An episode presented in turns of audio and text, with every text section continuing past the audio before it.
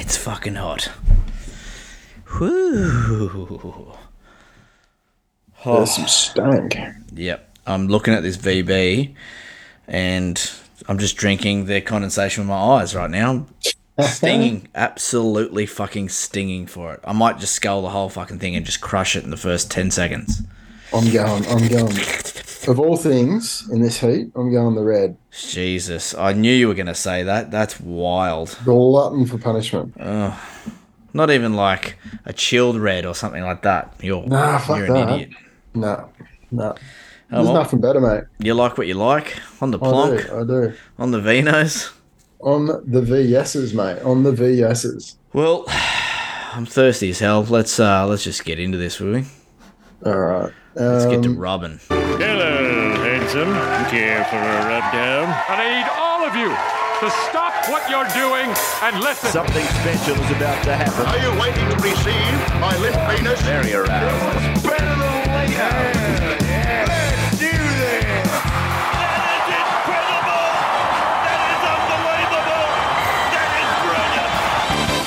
Yeah, g'day rubbers. Welcome back to the weekly rub down, a podcast that rubs down everything NRL Supercoach draft. You're listening to the 5-8 rub down. I'm your host Natty, and with me as always running shotgun in the rubmobile is the stats wizard himself. Look at the week weasel. Hello, mate. Natalie, how's it going? Yeah, good, Um, mate. Yeah. Yes, yes. How's your week? How's your week been so far? Look, I'm gonna stop you there. I'm fucking thirsty. Seriously, Yeah. this heat. I'm on the Vino, so cheers, cheers, guys. Oh god. It's thirsty work, isn't it? Oh my lord. Hotter than Satan's balls up here. Alright. Yeah, where were we? Uh, yeah, we'll just um just giving each other a bit of a ribbon and um yeah, just seeing how, how the week was so far. So far, so good, mate. Uh, the preseason has been very kind to the rubdown. The Patreon is just flying. It has exceeded all expectations. So I just want to start this rubdown with a big thank you to all the subscribers. Um, yeah, Jesus, you make me hard, guys. That's what else can I say? Yeah, and keep suggestions coming through if you if you like the content or if you don't like the content, let us know and we'll we'll pivot if we need to. And that's the other thing. If um, you think of if you think of something that you're like, oh, I'd really like a list of this, or I'd really like a stat on this, hit us up in the in the and- comments in the in the in the Patreon, and Wooker might be able to do it. Well, actually, he Yeah. will be able to do it. He can do No, everything. well, well Kyle, Kyle, one of the one of the patrons, he's he suggested the high ceiling analysis of players over eighty points, and yeah, we went we went in and did a deep dive for um, players scoring over sixty, players scoring over uh, eighty, and scoring over hundred, and put a bit of a sneak peek with that um, on Instagram earlier today for the ceiling players scoring over 100. But yeah, we've gone into a bit of a deep dive of um, of the top 30 players. So yeah, definitely areas where we can just keep keep this dream alive. So that's the top 30 players, and you've got stats on uh, how many times they scored over 60, 80, and 100, and a percentage of what that is in relation to how many games they played in Yeah, 2022. Effectively their strike rate for, for hitting those high ceiling scores, and and that's what you're targeting um, when you're going for those those high end picks. So your first three picks, you want probably two of those to be high ceiling sort of players, the the guys that you want to have a captaincy option each week. That's fucking dirty talk, baby. That is getting some movement. Oh, baby. Oh, what else is going on in the Patreon? Obviously, we've had a bit of movement with the top 30. Ryan Papenhuyzen Yeah, is plummeting. He Oh, is stocks moving. Are, stocks are going through the floor with him. He is fucking plummeting. Um, there's obviously a little bit of um, a bit of concern with um, Hynes as well. Um, hasn't hasn't caused any movement in his his second spot. That's safe as houses at the moment, but obviously with all that stuff coming out with his mum, it's it's it's going to be a bit distracting for him. I think. Yeah, yeah. But like you said, it's probably not going to move him too much. But yeah, Ryan Papenhuyzen at the moment, what have we got him sort of around that, straddling that 20 pick, It's- somewhere around there, much- almost pretty into much the. straddling the turn of um, uh, uh, pick uh, pick two and three. Yep, and he so he could he could move even further after after we talk to Brian, the NRL physio. Yeah, I mean we're, we're taking we're taking our guidance from NRL Physio's first um, first pod of the year, where he he said, yeah, it could be could be four weeks it could be halfway through the season. It could be towards the end of the season. We just Yep. don't know. Yep. And because the Storm are in in the dark as well to a, to a degree, and he's not running on it yet, it's um yeah it is it is a bit of Barney rubble. Fucking scary. And if you haven't gone out there and listened to the Magic Sponge first episode of 2023, give yourself an uppercut and then go listen to it. It is a great uh, listen, as always, um, on the Magic Sponge. So, plenty of good information there. We're going to have Brian on the rub down uh, at the end of this week. So, Yeah, uh, surprisingly, not not as many cobwebs or or rust on the um on the mic for him. He um he went through quite well. he's, mate, he's he's, uh, he's He- swing. He's a seasoned professional. He's a now. swinging dick now. He's a big alpha on the mic now. He's all right. I mean, you, you don't you don't rock up to the Fox Studios and, and sort your life out like that. No, Um, no, and- exactly, yeah, exactly. no. Um, and then a little bit of movement with Cameron Munster as well, the Mad Dog. But we will save that chat um, because we'll be talking about him in depth in this five Mm. Yep, eight yep. rub down. But let's get into the listener league sledge. So, Ooh, guys, yeah, sledges are still coming in. Uh, if you don't know what I'm talking about, uh, you're obviously been living under a rock. Uh, but if you want to be part of the weekly Rubdown Listener League for 2023, you have to go over to Apple Podcasts. You have to leave a five star sledge. Cut us, cut it with with us. Get into us. Make it savage. Rip into us. The best sledges get a spot, and then obviously you're in a chance to win five cartons of Gage Roads Brew, and obviously breaking rights that you actually beat the rub down. So let's get into our next sledge. Now, this one is an interesting one actually because I read this and I was like, you feel two ways about this one, but I'll read it out for you. Oh, fine. Okay. Yep. Okay, so Champ speaking here, five stars. Champ speaking here, Natty looks like if Pablo Escobar and Borat had a child and they just fed it ah. leftovers of their weekly game of soggy sayo for a year, while Wooker looks like a lollipop pulled out of the side of the lounge that Natty's soggy sayo game was played on. The fact that you weak gutted dogs haven't automatically picked me to retain my crown as the weekly Rubdowns Listener League champion is absolutely criminal. You cowards are finding any possible way to not have to verse me again in the league. Signing out, the future back to back champion. So that's obviously Hito. Yeah. So now I, I feel two ways about this because you have to respect the champion swag, right? I love that. Uh, It's annoying as all hell, but you have to respect it because as champion, that's how I conduct my business with plenty of sledging and swag. Now, on the other side of the coin, he's put his name out there, he's exposed himself. So Yeah, now yeah. we have full power He's got a big old big old target on his back. Exactly. So we have full power now to work out whether we want Hito in the league or not. So it's, I mean, it's up to us. I respect the swag, respect the banter, but you got a target on your head, Hito. So Wook and I will talk off air. A good sledge, don't get me wrong. Good sledge. Oh, yeah. Good, Yeah. good sledge. Uh, it's not the best. It it's not. It, it, It's not. It's not one of the best. It's not one of the top three, to be honest, You know, So, I mean, you're not an automatic. You're not an automatic brutal. fucking get in, no, mate. Okay. in I mean, fairness, in fairness, if there are if there are like seven or eight better sledges from now, he may not make it. He probably won't. it's only fair. Yeah. It's, mate, You're on notice now. a word, a word is our bond. Best Exactly. sledges get in. Yeah. Good luck to you. Fuck you.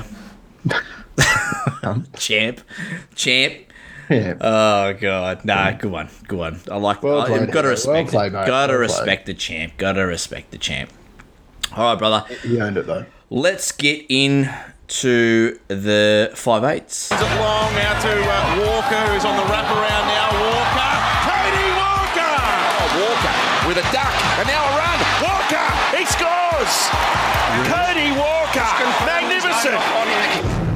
Clever girl. Let's get on with the rub down.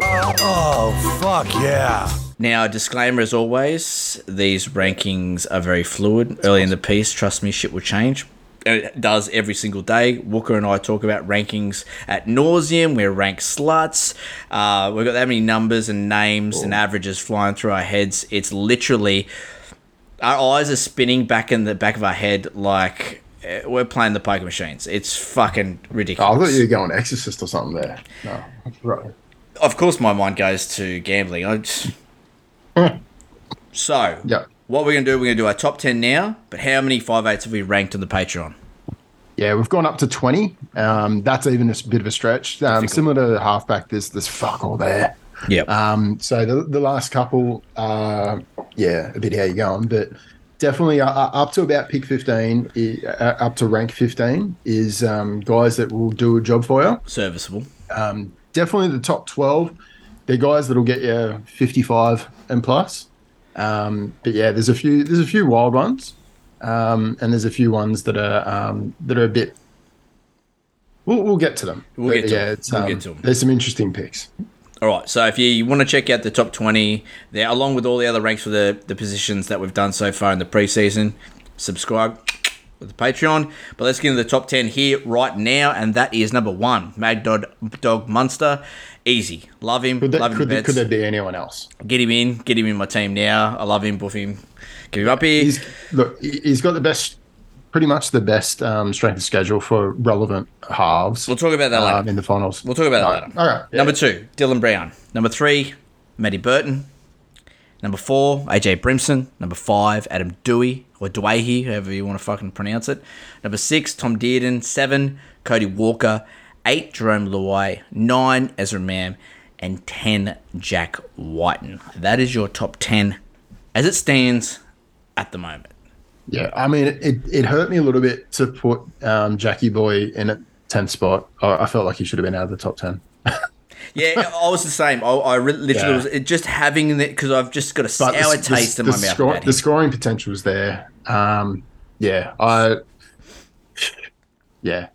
Uh, There's not much I can say. It was really hard. It was between him and Luke Luke Keary. Both have got relatively good strength of schedules, but Raiders have just got a little bit better for um for the for the run home there and then into Mm. the finals. So, um, yep, that's the top ten. But let's let's get into these categories, mate. Yeah. First yeah, up, the elite. The elite. Best of the best. I got a boner. So the only guy here is a boy Mad Dog, coming off a 81, so career year for the Mad Dog. Base power 45, 11 tries, 15 assists, four tackle breaks a game. Now stats comparable to other 5'8s, first in receipts, second in line break involvements, and third in try involvements. He had an absolute blinder of a season. Uh, he did play some games at fullback, uh, so that's probably Wasn't too many. There was probably only three games at fullback, wasn't there? and it's probably and, and look, it doesn't Actually, matter. saying that, why doesn't he have fullback? Yeah, it's weird. I don't know because they just Uh, fucked it's the us. fucking jewels, Yep. man. Yep, they just fucked us with that. But uh, look, I'm big on him. Uh, you've got a little bit to say about Mad Dog and the Storm and how their buys Oh, yeah. fall and their strength of schedule. Take it away, Yeah. mate. Yeah, so I was doing a bit because I'm in a I'm in a keeper league, and one of my players from our season is Mad Dog, and I was doing a bit of a, a bit of research just to see if um, I could get a bit of a leg up on everyone if I if I dropped um, Mad Dog to pick up someone bit gets me the higher pick in the actual draft. Looking through, um, we don't play the buys uh, like the big buys, so rounds 13, 16, and uh, 19 we just don't play them. We skip them. Um, a, a lot of leagues they'll they'll play them. That's fine. But for this in particular, the Storm actually have two of their buys fall on those major buy rounds, so you're not losing the player during those periods anyway. Um, but also, for anyone who's just picking him up regardless, he's going to be out for Origin anyway for three games. But you're not getting an extra game, extra two games of um, buys because they fall in the same same week as the the major buy rounds. So you could potentially get get him for two extra games that you weren't preparing to get him for, um, and that's huge. Yeah. So what you're saying there is and he's he's got and he's he's not yeah. affected by buys as much as other guns are. No, not at all. Um, effectively, you'll you'll be getting him for one buy because he was always going to be lo- um, missing for, for at least two games for Origin. So it, it's money for old rope. Um, they don't have any buys in the in the final series. They've got a good run in the finals as well, the best out of all teams, um, Yeah. especially relevant teams. Yeah, they play Panthers in round 23, which is hard, but then they go Canberra, St George, Gold Coast. So St George and then Gold Coast in rounds 25 and 26, if that's how you've got your system set up, is just arousing. Yeah, and and look that that that final schedule because that finishes up obviously where you've read the Titans. That finishes up on the 20, on round twenty six. That could win you the finals um, because they, he, he'll obviously in the same as every other season he'll rest in the last round of the, the season, round twenty seven. So if you're um, drafting in your grand finals on round twenty seven, you might not be looking at him um, because of that that issue. Um, but yeah, mate, he is he is so good. Um, and the Storm are, Storm are going to be quite strong this season. They've lost a bit of um, they've lost a bit of um, size in their pack, but the guys that they already had there, I, I think it just cl- cleans out a bit of the old old, wood. Um, I think with um, a few of the guys that they've got on the edges um, coming through, uh, Jackie Howarth and a few others, could be quite interesting because I think Eli Katoa and Loiero they'll be duking it out in the start of the season, but maybe there might be an opportunity um, on one of the edges. The big thing for Mad Dog for me is, uh, and this is just going back to, you know, his games in rep. Whenever they need him to stand up, whenever they need him to be the big dick, whenever they need a big play out of him, that's when we see the best out of Cameron Munster. Now, with a team that are losing some of the old heads, some of the leaders in the in the team, they're going to call upon him in, in season 2023 to be mm. that big dick. More, more often. And More bang, this is where he shines. When they need the most out of him, that's when he gives a little bit more. When they need it, when they need hundred percent out of him, he gives hundred twenty percent. when when Puppy's like absolutely popping, when when all the team's firing, he can he can take Cruise. a backseat, and he does. He can cruise, yeah, yeah, yeah. Um, if if he doesn't need to give hundred percent, he doesn't. But if they need him to, he fucking goes mental. And I think that's what's going to happen in 2023.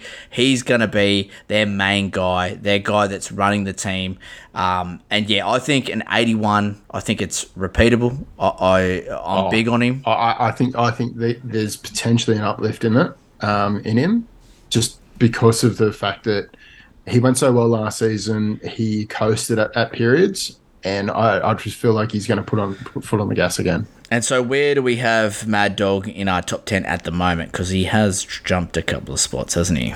Yeah, so we we've put him up a couple up to um, four, pick four. So we've put him ahead of Teddy. Um, part of the reason for that is there's obviously been a bit of regression in um, Teddy over the last few years. He's a bit um, like it's a position where, like at fullback, where it requires a bit of youth, bit of exuberance. Um, he's still he's still got it, but he, he's obviously had the stem cells um, uh, like treatment on his knees and stuff like that in the last few years. There, look, there might be, and I was listening to um, to Guru's podcast the other day, and they were talking about potentially a succession plan at the Roosters, with um, Manu being the um, the future fullback, maybe maybe even Suaalii and, and moving um, Manu into the halves. And look, it's not out of, outside of the realms of possibility that look, Teddy might be might be gone in a, in, a year, two years. Well, it's a complete opposite setup than what we what we just talked about with with Mad Dog, right? A Oh, team yeah, that yeah. needs him, that needs him to do a lot, where they need him involved in pretty much every play, especially every try involvement. He'll be Mm. he'll have his hands in the ball.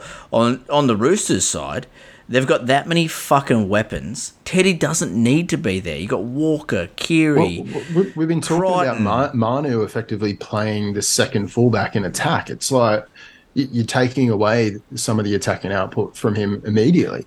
Yeah. Um, it, it, it like it it points towards a massive threat in attack for the Roosters, but for the output of Teddy, it's it's not going to be good. I love it. We did go off on a little bit of a tangent there, but We then did just, massively. just That's- to that's- summarize that's just all that, we are nutshell. sucking Mad Dog's dick. That's all what you need Once to take again, away we from did there. we did it we did that last season. Every year, he's our boy. It's as yeah, we, we do love we do love a bit of Mad Dog, even if he is on the wagon. Yep, get that moustache up there, baby. Get it flowing. Get the long hair. All right, let's get into guns. Guns. Lots of guns. Mr. Burgundy, you have a massive erection. Picks 11 to 30.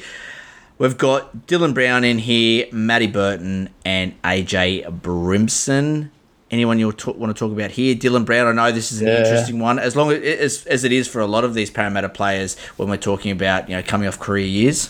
Yeah, well, I mean, there's been plenty of questions on the Patreon about about Dillbags, and look, we were, we were massive on him last season. We're still massive on him this season.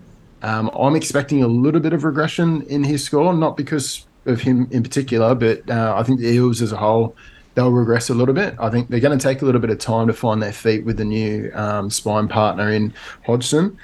Hodgson's proved himself to be less of a distributor and more of a um, creative influence in attack. So I think that might take a little bit of the focus away from the two halves partners.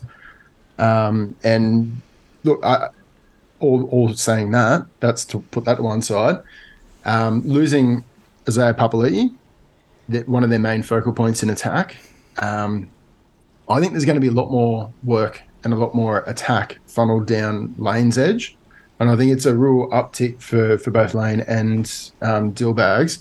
So it might might work to sort of level out those um, those issues that they'll have at the start of the season. So yeah, I think there is going to be slight regression, um, especially at the start of the season. So I, I'm personally not going for Dillbags um, in any of my leagues, but he's definitely a trade target. Um, so after the after the fast start, so after the first few first eight rounds, say he's definitely one to target to to bring in because I think it might be a bit more of a challenging um, start to get things to work with the combinations and all that sort of stuff. What are your thoughts, mate? Yeah, it was a big year for Dillbags. Uh, he put 21 points on his 2021 average. That's fucking ludicrous. We said that he'd have a big a big year. Didn't think he'd have that big of a year. No, Um, no. He had four tries, 18 assists. I think he had four assists in 2021. So all of a sudden he's chucked 14 more onto his game. Three tackle breaks a game. BP was huge, which is 44.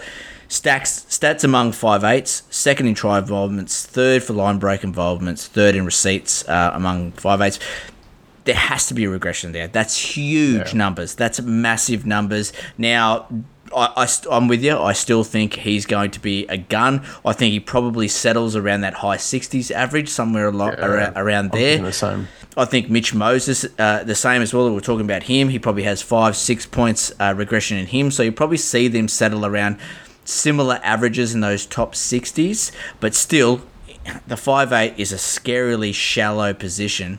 And if you're getting uh, a five eight that's playing in a good team, plenty of points with them, um, playing inside a destructive runner like Shaun Lane, and he's going to average high 60s, you still have to put him pretty high in your ranks.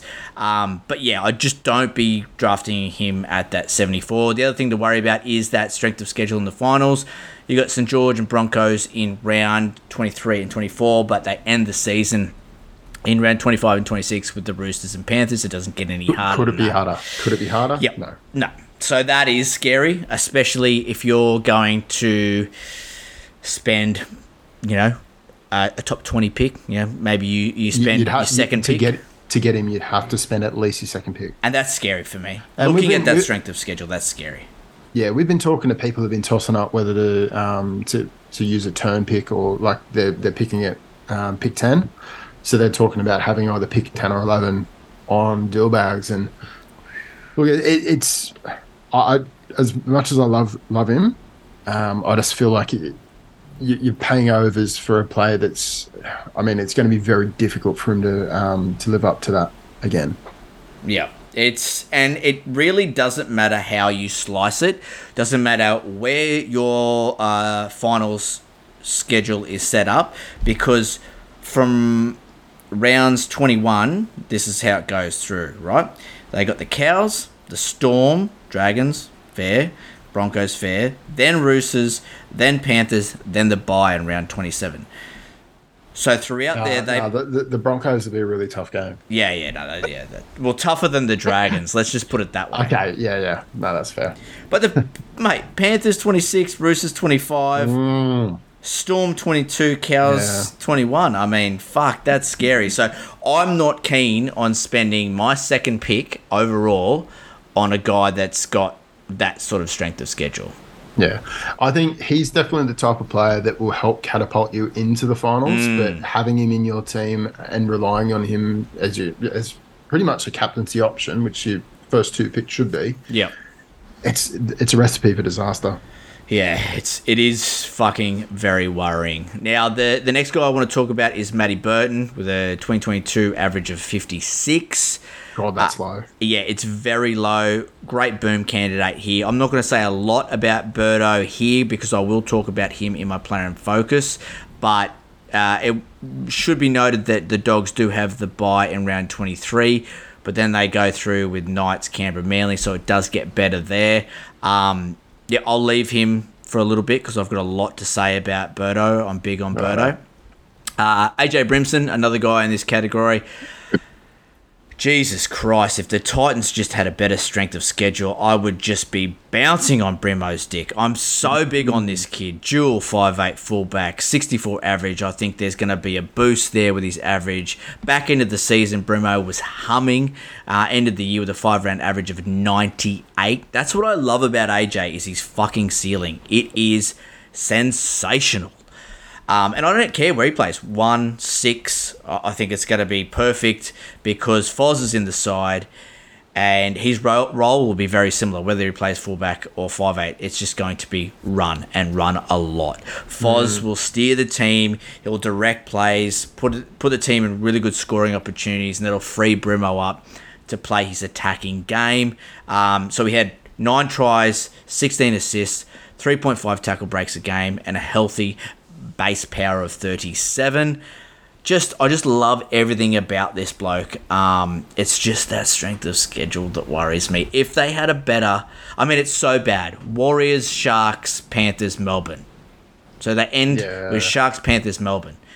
I mean, if it ju- just just take one of those out, and I'm I'm pretty big on him. It's just again the same thing I said about Dillbags is, you know, I'm probably going to have to spend a pretty high pick on AJ Brimson to get him, and it might be you know a late round two pick, and all of a sudden I'm spending that on a guy that is going to be useless to me in the Supercoach mm. finals because he's coming up against the best Supercoach defensive sides in the comp. in in a position that has the most impact of the team you're playing. Yes. Um, look, you mentioned about his his um, his ceiling and stuff. He only tipped the ton twice last season, so he he is the type of player that yes, he can get you eighty to ninety to hundred um, fairly often, but going to upper echelon, he um, he only ranks down at the number twenty seven for um, for like upper echelon scores, so over 100. So he's one that um, I, I think he can go. He is the type of player that put that at one side, like I've said before. He can go to that other level, and I think the Titans are a team that if they can keep the ball a bit more often, get themselves in better positions in attack, which Foran and Verrills will help do. I think, yeah, the sky's the limit. For, And that's the thing. Last year, he had to overplay his hand. Sexton Yeah. didn't come on as, as hard as a lot of people thought. Brimson obviously had to be Brimo had to be that guy, you know, that he didn't want to be. It was sort of like that Anthony Milford factor at Broncos where they mm. wanted him to be the general. He's like, that's not my fucking game. I just want to run. That's what Brimo wants to run do.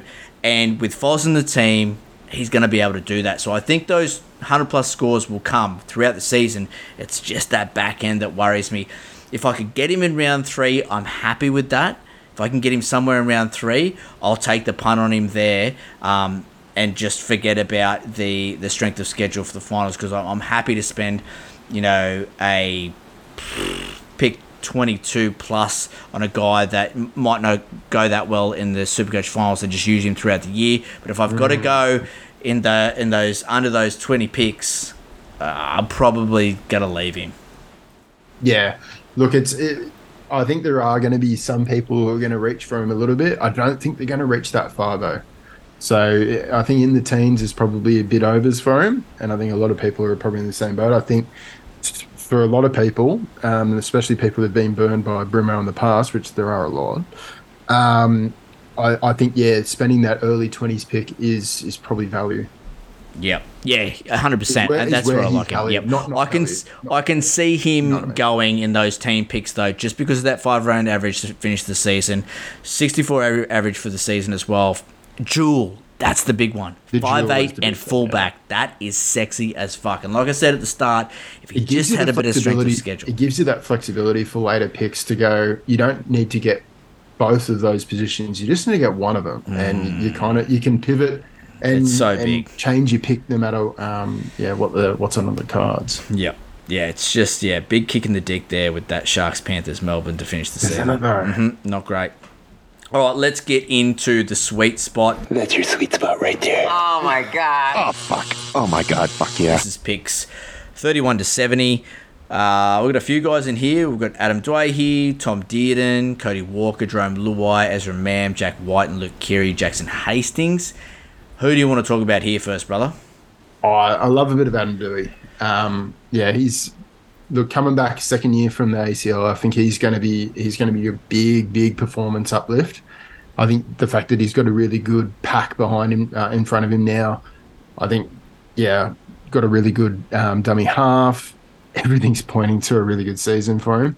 The one thing that concerns me a little bit is there's some talk of him getting pushed back into the centres um, which is which is not fantastic. I mean, the one the one good thing that would come out of it is um, he would end up becoming dual. So he had his um, his dual status taken off him at the end of the last season.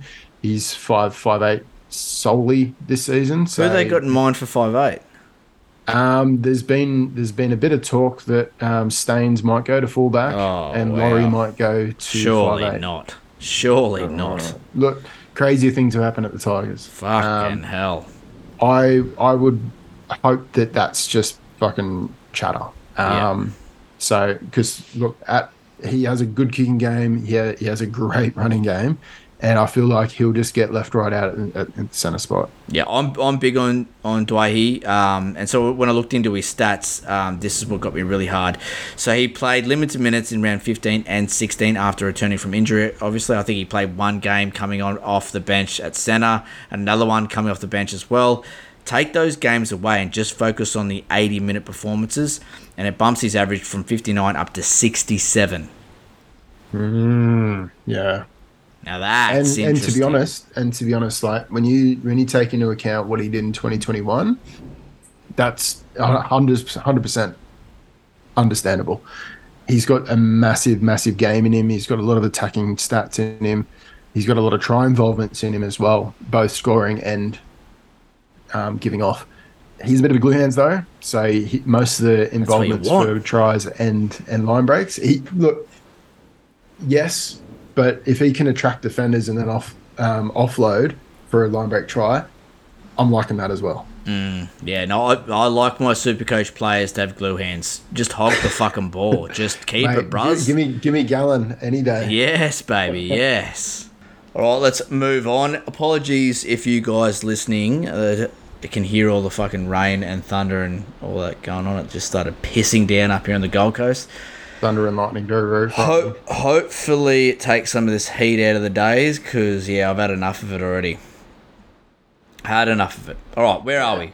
We are. We just talked about Doueihi. Let's get into Tom Dearden. I'm not going to say much about Tom Dearden because I think there's going to be more of the same for him. 58 average from 2022. Can see him doing pretty much the same thing for um, 23. What's your thoughts on him? Yeah, I'm I'm pretty much in the same boat. I think there's going to be a lot of influence from Scotty Drinkwater.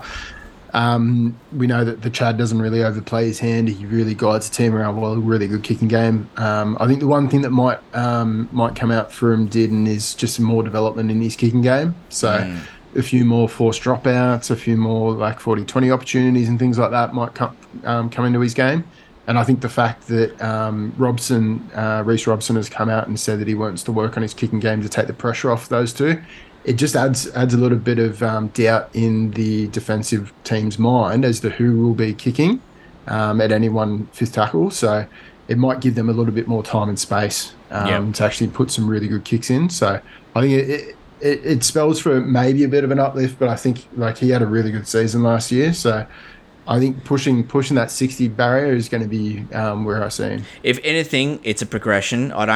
I, I can't see Yeah. a regression. You know, second year in, more confidence. Um, his game is built around his base as well. His tackles, his, Mm. his tackle efficiency is really good as well. I just think more confidence in this Cowboys side, taking a, a bigger role in attack as well. But also the Cowboys having a better season themselves as a team. You know, they came on strong in 2022 and surprised the fuck out of everyone. I think they'll have a real red hot go for the premiership for 23. So I think that bodes well for Tom Dearden's game. But yeah, I'm happy to draft him around that 58 average.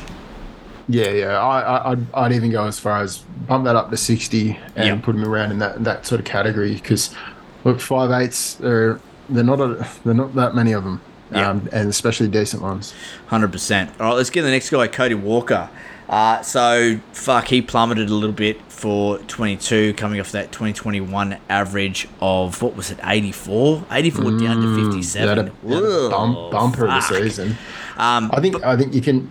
Like, I'm gonna I'm gonna speak a little bit about it later. Talk to me, guys. because he's he's definitely one of my boom candidates. Okay. Um, so he's he's a player that I think can put on a lot on his average, and you, just have a look at the period of the season that Latrell was out, mm, and you look at his scores, and then you look at the scores when Latrell was back after like round 13 or wherever it was, and yeah, it, there is a mountain of difference between the type of play that he can offer when he's got that other string of attack coming off his left edge. yeah, I mean, apart from that 15 score in round 19, he went oh, 119, 78, then he had the 15, then he had 55, 59, 85, 76, 41, 58, finished with a five round average of 64. That's more like it. That's that's the sort of value that I think you'll get with Cody Walker. 57 average up to sort of that mid 60s. Uh, the problem is is that round 26 buy. Now, if you if your grand final is round 26 round 27 that is going to cause some absolute Dalai Lamas for you but if your grand final is round 25 all of these bunnies players come in to contention and they're the guys you want to target so because I did have a guy DM me uh, the other day saying that his grand final is round 25 which uh, it's obviously not one of the most popular uh, finals uh, systems, and that's why we don't talk about it a lot. So, just putting it out there now, if your grand final lands on that round 25, just forget what we say about m- missing Bunnies players. They are all back up for grabs because you're not going to have a buy in, in later in the round because their buy lands just after your season ends. So, Yeah, And all- all Latrell's of them- high. All, all, all of them shoot shoot up the rankings, and look, Cookie um, could push up as many as five spots. Mate, Latrell's huge. You know, you probably take Latrell over Mad Dog. Um, Cam Murray probably moves down to that turn pick. He might even make the top 10, Cam Murray. Um, and Cody Walker, one of the best value plays uh, in the draft with that 57 average, probably puts Oh, he- 10 he'd points get on. he'd get into the twenties for sure. For sure, for sure. So yeah, just think about that. It's hard for us to cover all bases with all these buys. Otherwise, we'll be sitting here talking for longer than we do. We fuck, we dribble a lot. So, um, but yeah, just keep that in mind. That if your grand finals twenty five, you're all sweet with bunnies. Yep. Hondos. All right, let's get into the next one. Jarome Luai. Every year I'm low on him, and I'm low on him again. I'm I'm I'm massively low on him because he's lost his best centerpiece in attack, which which was fucking Kikau. Billy Kicks was one of the key aspects to the success of that left edge. can't be understated. It can't be understated. And for the same reason I'm just about to talk about how much I love Matty Burton is the same reason why I'm so low on Jarome Luai, and that is the effect that Kikau has on his halves. Not only does he present that dangerous running attack close to the line, but he sucks in defenders. And it He gives can those not only- halves running only- space. He can not only be the attack, he can be the attacking option that draws the defense away, opens it up for guys like. Tomo and fucking May. It's huge, man. Right. It's fucking huge. Or, or, or Luai himself. Slips So- But he's also steadily, he's been on the steady decline since 2020. So he's gone 62, 59, and then a 56 last year. So, yeah, no, I'm, I won't be looking at him. I mean, I hope to God that I'm not in a position where I have to draft him because, one, I just don't want him on my team. And two, I think he. Look, it's hard to see a lot of regression He probably does sit around those mid 50s. Um, but yeah, I'm just not big on him at all. I actually think the fact that Kikau isn't in the team, I think Nathan Cleary is going to play a bigger role on both sides of the ruck. Um, so yeah, I, I, I'm just not big on him. He's actually my one of my busts, uh, Jarome Luai. I mean, he out of all the guys that we're talking about, I think he is the biggest bust um, out of any. Yeah. Because I don't, I don't see a huge amount of regression in, in any of the guys that we're going to be talking about. It's um, it's predominantly going to be Jarome. Yeah, and especially you're drafting a guy from the Panthers, you want you want him to play well. You want him. You want that upside. You know because, oh fuck, he plays for a double premiership back to back winning side, an attacking Yeah. side, one of the best Supercoach scoring teams in the comp, if not the best. And you're just going to be disappointed in 2023, I think. And on, his day, he's a weapon. He's a dead set weapon, but they have to effectively have their foot on the throat for that to happen. Yeah, Um, all things need to be going his way. Yeah, he's he's a real confidence player and he's a he's a real um, p- position player. So for how where Penrith are on the day, and um, yeah, a lot of the time if um, if Cleary's setting the framework and he's doing all the big um, big swing and dick moves, Luai just takes a bit of a backseat. Oh, that's enough about Luai. We've spent way too much time on him. Let's get on to your boy Ezra Mam. Oh mate, this kid, he is something else, isn't he? Was that was that your was that your penis was. hitting the desk? That was mate. Um, Wow. okay. He, he he he was one of the biggest finds that we had last season at the Broncos. Um, I'm I'm excited to see see what comes this season. Um, it was he's dead set electric on that left edge, and look, I- I, I just feel like a lot of the um, a, a lot of the big things to happen this season, like bringing in Reece Walsh and and everything, and like having a, a better quality of um, forward pack yeah, bringing in Kapow off the bench. It, it spells really good things for the Bronx. Um, there's obviously the distractions for Haas with his mum and all that sort of stuff, but fuck, it's um, it, I think it's going to be a big season for Ezra. Um, He's he also showed- linking on that left edge with Corey Oates, who had one of the best base power meets try stats in the comp, if not the best. Mm. So that's sexy as fuck. It's his running game, isn't it? That's so sexy for Ezra Mam and his try scoring ability. Second year in this system, full preseason, knowing that he's going to have the job. He's going to be better for the run. Yeah, we don't want to go too much into it because I'll do a bit of a deep dive Okay. later. But Okay, um, we'll leave it. Yeah, We'll leave it. need- We'll leave it. needless to say, love the kid. He's going to be fucking awesome. Love it, love it. All right, I'm going to talk about Luke Keary. Now, I think there's huge value in Luke for 2023. We talked about him last year, saying that everyone was overhyping Luke Keary just based on the stats that he had in 21, uh, and we were right. Uh, He uh, he shit the bed. He shit the bed a lot more than we thought he was going to do. Um, 51 average isn't sexy by any means, but when you start diving into his stats, he was really involved in this Roosters attack, right? So 24 try assists, that's huge. I think that'll continue. Um, his stats among other five eights, he was second in line line engagements, love that. Second for receipts among five eights, only behind Mad Dog, which means you know he's calling for the ball, he wants it a lot, and third in forced dropouts.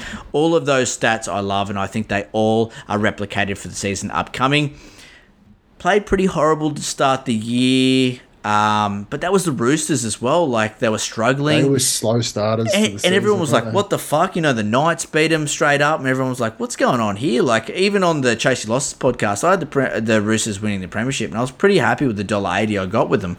Um, and they were just struggling with combinations. They didn't know whether to play Keary at half or five eight, where Sam Walker fit in, what edges they want them to, wanted them to play as well. You had guys coming in and out of the side due to injuries. You know, Satili, then Nat Butcher comes in. They were swapping Angus Crichton from left to right as well.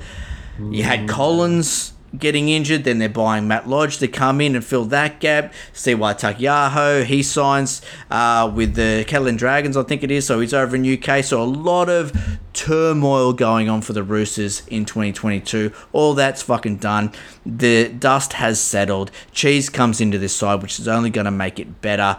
Um, another huge year for Manu. He's going to be fucking humming. And if whispers are correct, they're going to move Suaalii over to the left, which just makes this left edge for the Roosters so dominant. I just, I just can't see where there wouldn't be a progression here for Luke Keary. You know, so the back end of last year when the Roosters were starting to hum, you know, they saw that attack where they just had Jared and Matt Lodge just pounding the middle, getting the halves on the front foot with space, and you saw Luke Keary from round 19 onwards, he averaged 64 across seven games, including two 100 plus games with eight assists, 11 line breaks, um, line break assists, and two tries. Now, do I am I saying that he's going to average 64? No, but do I think he can get around that high 50s? Fuck yeah, I do.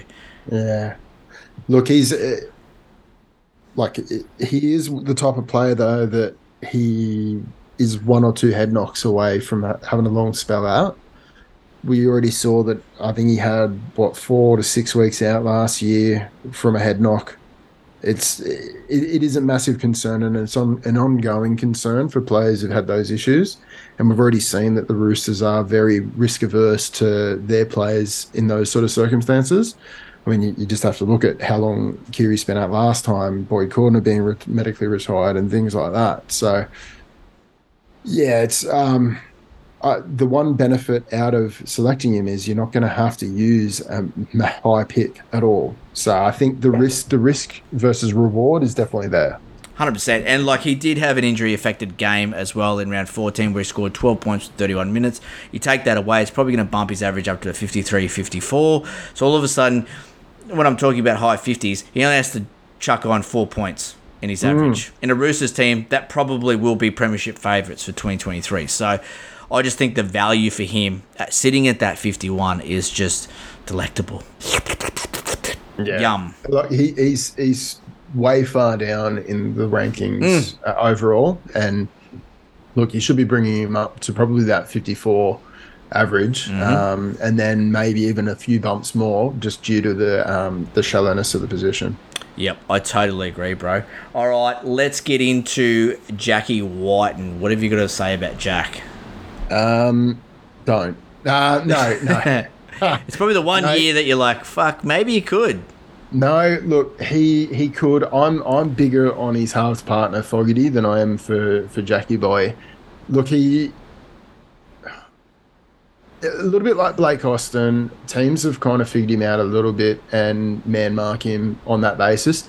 He's just a bit better than Blake Austin was, where he's is a bit a bit of a bigger body and a bit slipperier, and he can still get those uh, attacking stats, but his ceiling is not there. Um, so you're not really getting your high end scores, and he does have those low games in him as well um, when the game doesn't fall his way. So, look for for those reasons, I've never really looked at, at Jackie Boy as a um, Jackie Wighton as an option. Um, great, love his love his type of footy and, and all that sort of stuff to watch, but from a super supercoach perspective, it's not really reliable. Um, his scoring output, so The big thing for, for Jackie is that in 2022, he had some fucking weapons outside him, which he hasn't had in the past. You know what I mean? Like, um, who's the pommy that used to play on the left edge? His Oh, name escapes um, me now. what Whitehead? White, yeah. So he had Whitehead and he had Croker. They don't scream, "Holy fuck! Look at this attacking edge." Whereas now you've got Hudson Young, Sebastian Kris. Man, you got to get up in the face of these blokes and put some pressure on them. Otherwise, they're going to shrug you and they're going to score tries. That gives Jack White Wighton space to do what he does best, and that is run the ball. Talk about glue hands. He's the Oh, OG he's- glue he, hands. He is the epitome of glue hands. He doesn't kick. Well, he's run first, kick second, pass third. All he has to do is give Hudson Young couple of early balls early in the game, get the defense thinking about Hudson Young and where he is in the attacking line, and then boom, dummy go, dummy go, dummy go. And that's why I think we've seen a bump up in his average. I mean, is it huge? No. You know, we're talking about a 55 average or whatever he got, but it's enough for a serviceable 5'8 in a shallow position. Yeah, no, and like you, you hit the nail on the head with the shallowness of the position. I, I think you've got to be looking at him, um, especially if if you're drafting in such a way that you're not getting one of those top five, top six, um, five eights. You might be looking at uh, a, a Jackie Wighton, a Luke Keary, or someone along those lines to fill fill your void. Yep, I agree. And this is perfect because we talked about this with strategy, right? It's going to be really hard for you to nail down two absolute weapon halfback and five eights in your team, right? So you're just gonna, say you're gonna bl- you're gonna blast your team apart if you do that. exactly. so if you go if you go on that halfback for early up, so just say you pick a DCE or a Hughes on the turn, um, early pick in round two.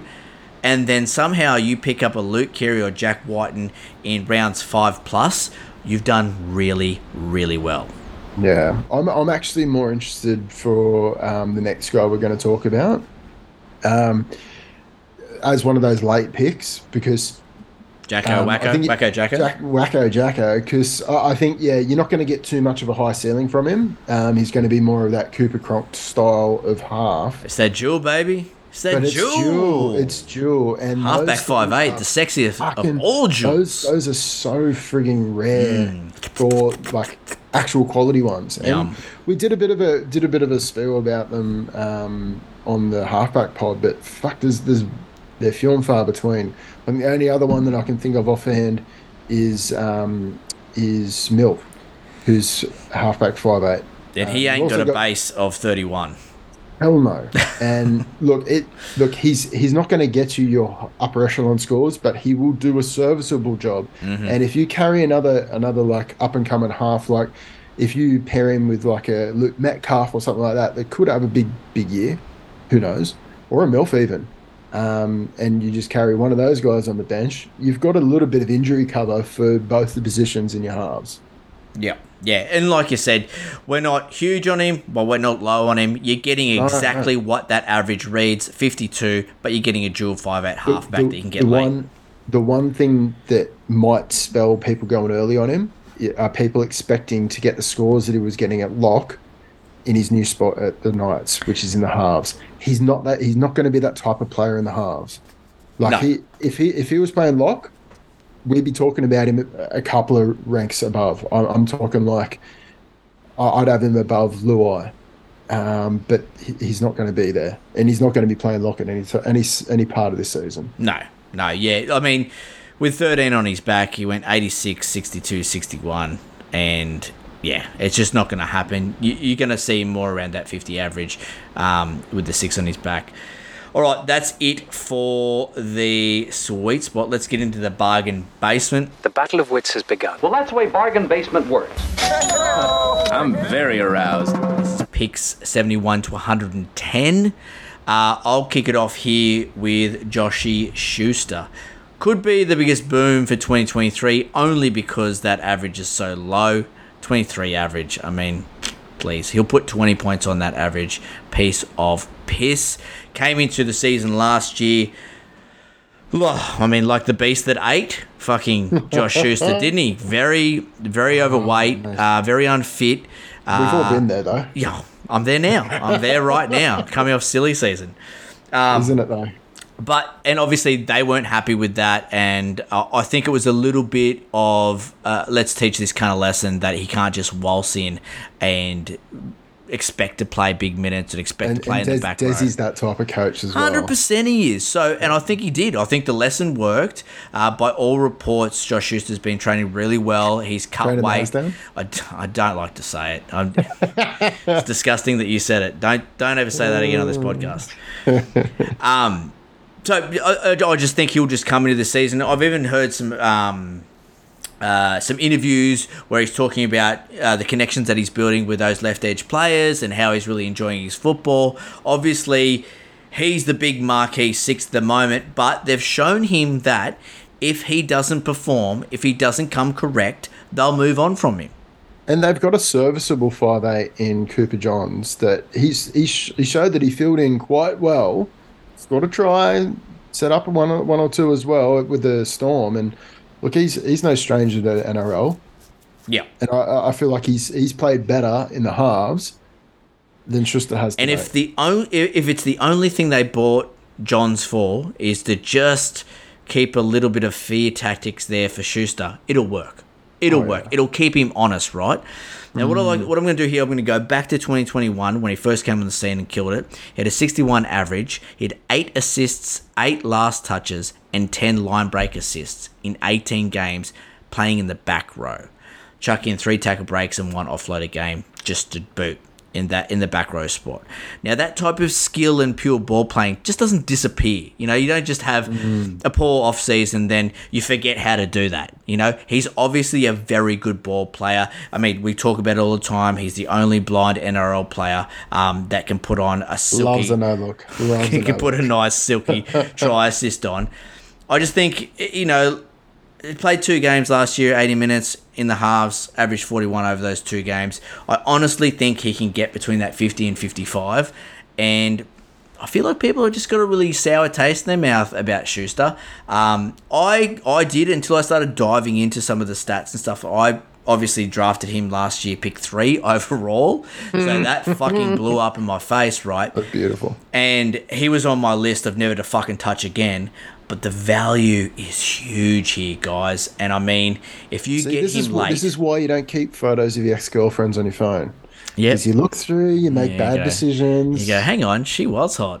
Yeah, Let me just- exactly, exactly. Let me just What are the- shoot, what- let just shoot her a text. It's 2 a.m. Surely she's up. Hey, baby, you up?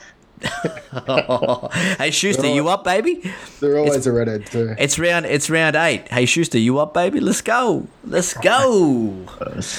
Um, look, he, he's definitely on my radar. What What's the highest pick that you'd be dropping for for Schuster this year?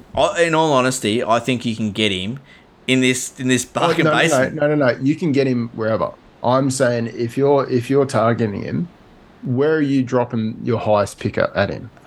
It probably in depends how my team's looking, but probably the highest in the seventies. Okay, all right. Because I was going to say round eight or nine in the ten man league, so that's that's pretty close. Yep. All right. Yep. And he'll be there. I mean, he's fucking 23, 23 average. Look, I can guarantee, I can I can guarantee you there are only going to be two guys that are going to be looking at him in our league. Yeah, and I even think and we're I even think the Manly fans are going to be pissed off with him. Oh, I think yeah. the Manly fans will let him slide. I honestly, the, the value Oh, here on, is you, crazy. you know you know what your old man's like. He, he, if anyone's pissed him off, you're just not not um. and did we them. did we mention the five eight two RF duel? Hello. Oh, and that's and that's beautiful because he's not going to Hello. taken away, and it's it's going to be there all season. Super flexible. Yep. gives value. you the option. Gives you another, like we were talking about before about having another half on the bench. Gives you that flexibility to have another one to have a punt on. It could be the next Ezra Mam. It could be the next um, next big thing to come through. Um, I, I think. I think yeah. And I'm don't remember, don't forget, we've got a guy named Tom Trbojevic who's tracking really well with his rehab and looks like he's going to be good to go round one. Who who adds five points on everyone's average in that team. Yeah. So Look, he, he he's he's that type of player. He makes everyone better yep, around him. yep, All right. Not just look better, be better. yep, hundred, hundred. All right, who do you want to talk about here in the bargain basement, bro? Oh, just looking through. I mean, it's um, it's, getting the slim. It's getting Matty, slim. Matty, Matty Moises, he had a, an impressive season last year. He's um, he's coming off that fifty odd average. We we were not expecting him to get even that high. So for him to to drop that, and I think, look, he showed that he was actually a bit resilient as well. So he didn't really have much time off at all. I think uh, it was just a one or two games towards the back end of last season.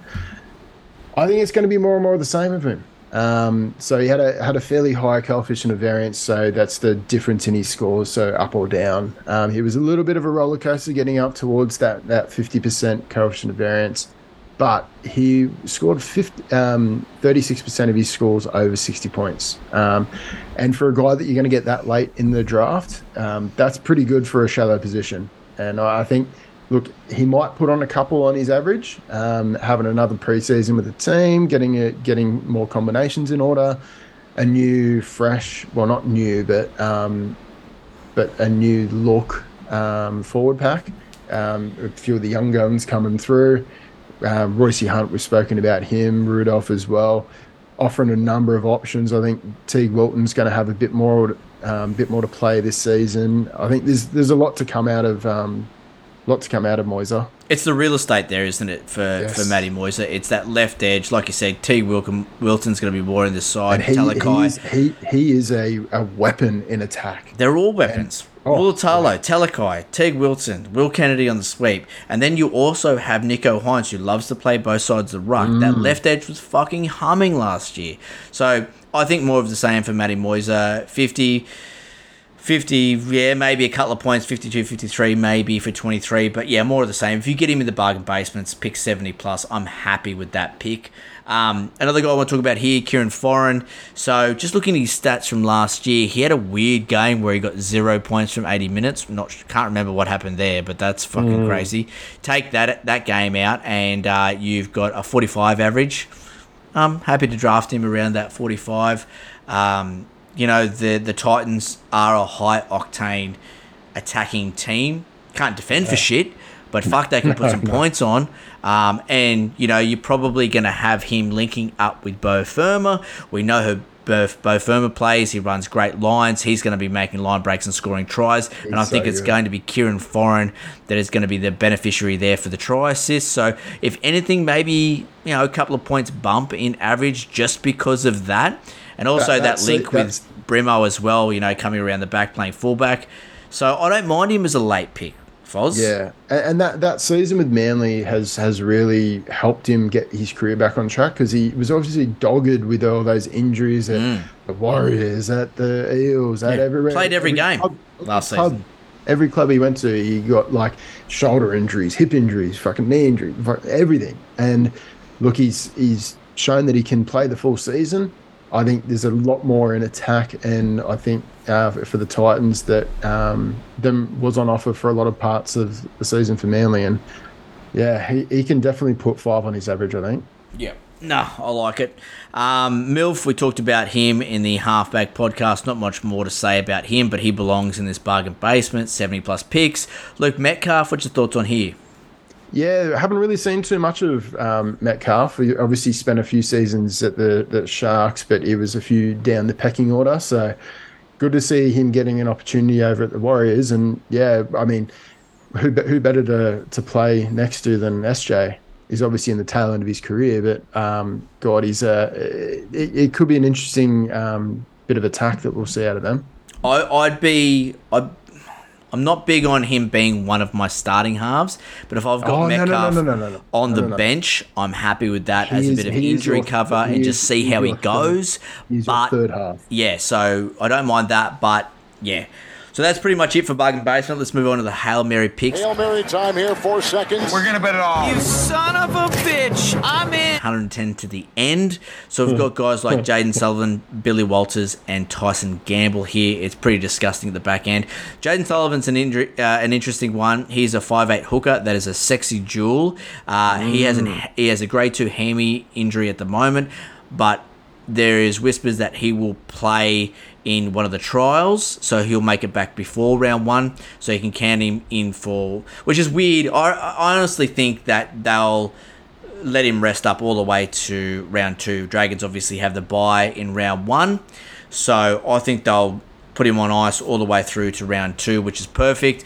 Um, and I, pres- I think he presents a lot of value here. Obviously, um, Talatau Amone is in. Uh, he's got some dramas there with the Popo, uh, and he will. He's on the no fault stand probably- down he's- policy. He's, he's probably not going to be back this season. No, I think. which means Bud Sullivan's going to be that six, Jacob Liddle's going to be the nine, um, and I think both those guys present some value later on in the draft. There has been some whispers, um, there or thereabouts, about uh, Jack Bird coming into Playing the halves. six, okay. And any anytime, like Jack Bird's incredible talent, he can play in the centers, he can play in the halves, he can play at lock, he can play at second row, and yeah, I, I don't know if there's any any any warrant to that, but I think he will definitely play in the first few games in the halves. Um, Jack Bird, just because they don't have that many options. And that's probably why we've got him here in the Hail Mary thing because it doesn't Yeah, matter. yeah. You have a you have a pun on him. If it doesn't Yeah. work, you flick him back to the waivers. it doesn't and- really matter. and he's only ever going to be on your bench anyway. And you have a have a bit of a stab at him. If he starts averaging like fifty five, and you've got him as a hooker five eight duel, Tasty. fucking awesome. Tasty, You've just hit the jackpot. Hundred percent. Um, But he's really the only guy I want to talk about here. Billy Walters is going to be more of those thirties averages. Tyson Gamble, we don't even know if he gets a bench spot. Um, yeah, so until we see the trials and see how some of these teams are going to line up, um, yeah, I'm not going to say much on those guys. Yeah. Right, let's get into the happy ending. You want happy ending? I got a booty. Let me break it down for you so you understand. I'll hold your hand like a small child. Oh, fuck. Oh, my God. Fuck So we've yeah. been rub- rubbing those traps for an hour and eleven minutes. Now it's just time to flip you over, finish it up. Let's go. Nice and nice and loose. Let's go. Let's go. Yeah, yeah. Um, all right, five eight strategy. So very similar to the halfback strategy that Walker talked about last week, and that is there's fuck all of them. So start looking early. 60 plus averaging five eight seem to be an endangered species these days. So you, may have to settle for something that's a little bit less than desirable. Uh, but the key here, and this is the strategy that I'll put on the five eight. the key is not to get sucked into reaching for a five eight when the premium ones start getting snapped up take a breath and look for the value in other positions. Make sure you've you've locked down your halfback, but then if you're looking at your five eight and some of these premium options start dropping, they dropping quick, and you're thinking to yourself, geez, this is a little bit early for these five eights to be taken. Don't get sucked in. Just go, okay, if these cunts are fucking getting five eights, holy shit, they're fucking they're they're they're passing Where's on the some value? great they're Where's passing the on some great two RFs here. They've missed a couple of fullbacks here. You haven't got the CTWs they're letting go. Mm. Bang. There's the value. Yep. That's the that's the strategy here because I can see this happening for either halfback or five eight. People are going to freak out and they're going to start running. And as soon as one, two start going, everyone's going to go, "Oh shit, that's right. I haven't got a five eight either," and they're just going to start mm. reaching. So Yeah. don't fucking do that. Look elsewhere. Be like water. Adjust. Flow. Look for the value. But I will say, get a halfback or five five eight within the 40, first forty picks. Yeah, I would I would say within the first thirty. So in your first three picks. Yeah. But value is value. You got to go for where the value is. That's it. Just don't get sucked in. Happens every year. You just see So people easy, just you just go, wow, okay, this is this is taking candy from a baby.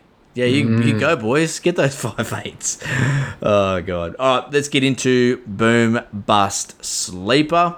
So my booms, it's an easy one. Josh Schuster, twenty three average. I mean, please, he, he could put thirty points on that average. He could be a 30 point boomer for all the things that I talked about earlier.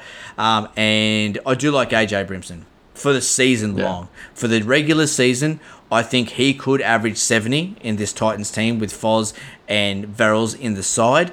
But again, what worries me is that uh, that strength of schedule in the Supercoach finals, which sort of brings him back a little bit for me. Who you got?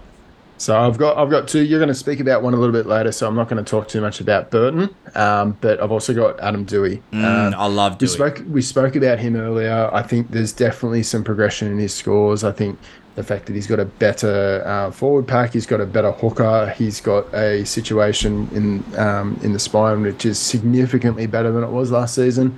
I think yeah, there's there's an uptick of at least five on his score from last season, which is around that sixty odd mark. And the I key is can- those 80 minute games, people.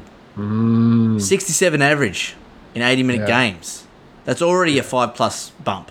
Yeah. Uh, You, you could you could quite easily draft him at that 65, um, 65 course to you can. 70 average. Of course you can. And you're not going to be disappointed because he's going to be goal kicking. He's the sec- he's his second year back from the ACL, so his performance output should go up, and Mm-hmm. he's a ball runner, so it matters more for him than other players.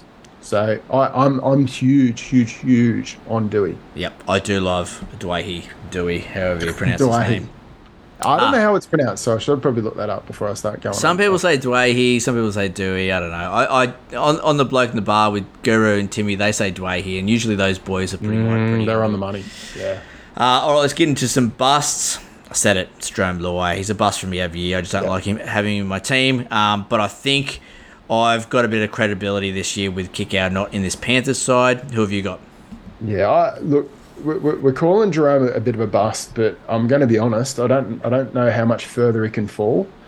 Um, I think his output, he might, where he'll lose in his try assist and all that to Kikau. I think he'll make back in his his runs and his um, tackle breaks and stuff like that. So I feel like yeah, he might might lose a couple on his average, but he can't really fall too much further than fifty six. No. It's pretty much I had to pick someone. No, I know, I know, and and I, I was in the same position. Like the um, we're, we're talking about the booms, and there's a number of options, but for bus, I mean, I, I was straight the bottom of the barrel. I've picked my boy from last season, Dillbags, uh, Dylan Brown. So this isn't a typical bust. Um, this is more of a, an Eels overall bust. So he's going to have an awesome year again. Um, I just don't think he, he, he's going to be up against it to meet his season average of last season of 74.3. It's going to be a tough ask. I think he might regress back to maybe 70, which is still a stellar season. So yeah, yeah, I'm, I'm the same with the, that that high 60s, maybe 70. If you draft him around there, you're going to be happy. Yeah. All right, let's get into some sleepers. I'm going to go Luke Keary. That 51 is very low. Um, I covered all the reasons why I love Luke Keary. I think he's going to be a steal around that round five, round six. So, you know, picks 45 plus. I, I really like him around that area. Um, who have you got, bro? Um, so you stole you stole Schuster. Um, I've, I so put it. I have moved. you No, I moved him up in my boom. Yeah. Um, I didn't that's what steal. I didn't steal no one. I had him in my. I had him in my sleeper start, so I always had him, and then I moved him from my no, no, sleeper no. up to my boom. Either, either way, you stole him first. Um, so Well, I, I've got- did do I've- the run sheet, so I Yeah, get know. first I know, dibs. I know you you got first dibs, so that's fine. But I also did the rankings for it. Anyway, um, I've got Cody. I like Walker. how you've set the CTW run sheet up. You've taken all the fucking best players. I'm definitely scraping the bottom of the barrel I'm, there. I'm not. I'm not a fucking idiot. um, well, some people would say. Some people would argue that point. Uh, no, they don't. Um, no, know. my sleeper is They Cody know. Walker. I think he's 56 and a half average from last season. I think he can add five in his sleep on that. Um, all you have to do is just look at his average when um, when Latrell's playing, bumps up to 68 um, when he when he's actually playing with Latrell last season Mm. He's, he should be playing the full season with him. I, I mean, there are obviously going we know what Latrell's like. He's going to either get injured or he's going to be suspended for parts of the season. We understand that. But I think having a full preseason with, a, with him, I think getting the combinations going, I think another season under um, Ilias's belt will do wonders for the team as a whole, um, and that will that will rain good things on Cody Walker. So I'm, I think he's a mad sleeper, and I think he's a fantastic option for your fourth or fifth pick. Um, in 60, 65 in his sleep, isn't it? Yeah, Yeah. And look, people people are looking at oh no, he's he's he's long in the tooth, blah blah blah, all the all the all the shit that people go on with. But look, he he's still a fucking quality player, and he can still put up those high ceiling scores. And we saw in the last last ten rounds last season, top the ton and and did amazing things on the field. So, yeah, Yeah, no, I doubt agree. him, doubt, him, doubt him at your Yeah, the only thing there is obviously that round 26 buy. If that if that isn't an issue for you, bang, Cody Walker's your man. But Um, if you can get it, if you can get him pick four or pick pick five even, mate, Oh, yeah. I'd, I'd I'd do that with the twenty six round. Yeah. Um, buy. values, value, Uh, baby. the, the other one, the other one that I think is a bit of a sleeper, and I think it's just because he's he's got fuck all average from last season, and no one's even looking at him. Is Luke Metcalf. Yeah. He's in a bit of an unknown quantity, and I think um, playing for the Warriors, I think he's just gonna he's gonna be that easy pick seventeen um, in a lot of leagues, and no one's gonna bat an eye, even in deeper leagues. And yeah, it's Good punt. he's Nice little Definitely punt. one to have a little punt on. Yeah, love it. All right, let's get into player in focus. I wanted you to see these player evaluations. What's wrong with Cal? I think he's a bust. I mean, the guy has hammies that could literally pull a car. I'll kick it off here, and it's my boy Matty Burton coming off a average of 56. Now, it took him a while to warm up into his new role. Obviously, first year with the permanent six on his back, also in the new colours for the dogs. But once things started clicking and he started getting on a bit of a roll, some sort of around that round nine onwards, he averaged a healthy 64 points. And I think that's mm. where we can start with Birdo. 60 to 65 average. And that's where I think we can literally, that's the beginning of where we think he can go in 2023. He had six tries, 16 assists, um, yeah, 16 assists, and his goal kicking was at 72%. Um, another full preseason, preseason, knowing that he's got the six, knowing that he's actually going to be the main dick in the halves as well, the main player, the guy that they're going to, you know, call upon when they need big plays Second, he's their, mar- he's their marquee. Exactly. Second year being the first choice goal kicker as well. Um, plus, you add in the efficient service from dummy half, from Marnie, and the attention. Like we said, we are talking about Kikau earlier. Um, the, the attention that he will attract from defenders there, and the danger that he possesses close to the line. Like he's almost unstoppable, five ten meters out. I can see the average amount of points for the Dogs increase. I think they're, going to win more games. I think Burton's goal kicking percentage will go up a little bit as well. So there's additional points there. So I can I can honestly see he, a little bump in his tries and try assists as well. That left edge is going to be humming. You're going to have Kikau. You're probably going to have Burns, the Fox. Um, yeah, just all great things pointing for a really good season for Matt Burton. Um, and 56 that's value. We, we've moved him we've bumped him up a few spots because we're big believers in Matty Burton. Um, I just think everything's sort of falling in place this year for Berto to have a good year. Also like he's representative football you know that's got to play a part in his confidence mm, as well mm. coming into this yeah. dogs team coming into the NRL and just going I fucking can play. Like I can put a team on my back. I can make big plays on, on the big stage so I'm big on him, man. I, I, I would love him in my side. I think his goal kicking probably reaches up that that high 70s. Because um, you got to remember, like, that was his first year being the first choice goal kicker as well. So, yeah, it's all good things in this second year playing six for the Dogs. Isn't it funny that only about 10, 15 year ago we were looking at the, the goal kickers getting 60% averages? Oh, and rubbing and, one out over it. And going, oh, uh, they're a pretty good goal kicker. They're a mm. sharpshooter. Nowadays, we look at a 75% average and they're like, oh, they need to work on the yeah, needs, kicker. needs to improve here, yeah. it's um, it's interesting how the game's gone. Um, but yeah, I, am I'm, I'm complete agreement with with Matty Burton. I think yeah, um, the representative football is going to have a big impact on him. I think having another full preseason with the with the squad's going to help as well. Having the new staff come in. Like the new service that he's going to get from dummy mm. half is going to be great. The new options in attack are going to be great. Like, yeah, I can't be understated how, how good this is going to be. And you've got guys like TPJ coming off the bench and have an impact and things like that. Like, if it goes right, it's going to go fucking right mm-hmm. for the mm-hmm. Dogs. Yep. Um, and I think even if it goes wrong, like 65 average is the base that you'd be expecting from him. So we do have him incredibly high and a lot higher than a lot of other people would have him. And it's purely because we know the potential. We also know what the floor is really going to be for him. Um, and look, you got to just look at the team list. It's it's pretty sexy. And he's also he's the only goal kicking five eight apart from Jackson Hastings if he gets the goal kicking off Ponga. Mm. Oh, you'd expect it because Ponga can't hit the side of a barn.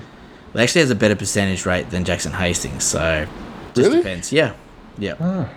I think they'd I think they'd give it across to Hastings just to take a bit more of the pressure off um, off Ponga.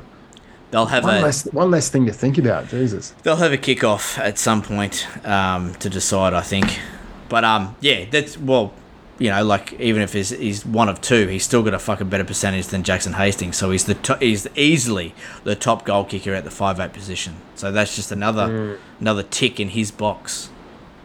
Yeah, And I'll be smashing his box. Don't worry about that. Come on, Birdo.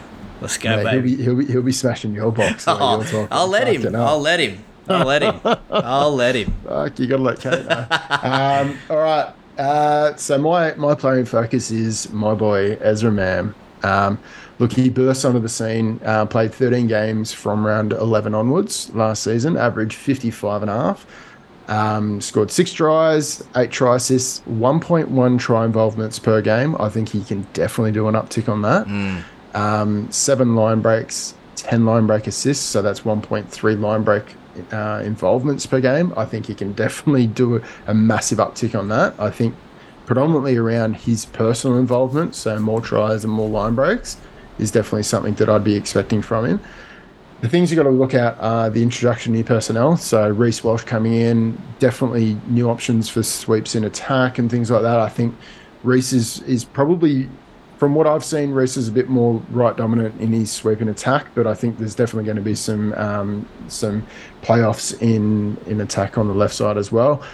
But also, you've got Kapow laying a bit better of a platform than they were provided last season. I think that's just going to help um, progress them forward. They they know a bit better. They don't know that much about their hooker position.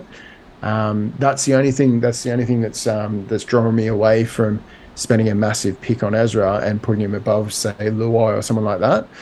But I think you could be looking at him for a 60 average, and I think he'll do that quite easily, just due to the performances of him himself rather than the Broncos as a whole. I think he's going to grow umpteenth fold because of the fact that he's had a full preseason, knowing his position and knowing that he does have a spot in this first uh, first team in the first round. Yeah, I actually really like Ezra Mam, and I'm just looking at the stats from where the Broncos were scoring all their tries. They were supremely left dominant in their try scoring. They scored Mhm. 48% of their their tries down the left. Now, the only teams and that a lot, of, a lot of those tries were shared, and you'll see that the, the tries that were scored from um, from Cobbo and from Oates, they scored pretty much similar.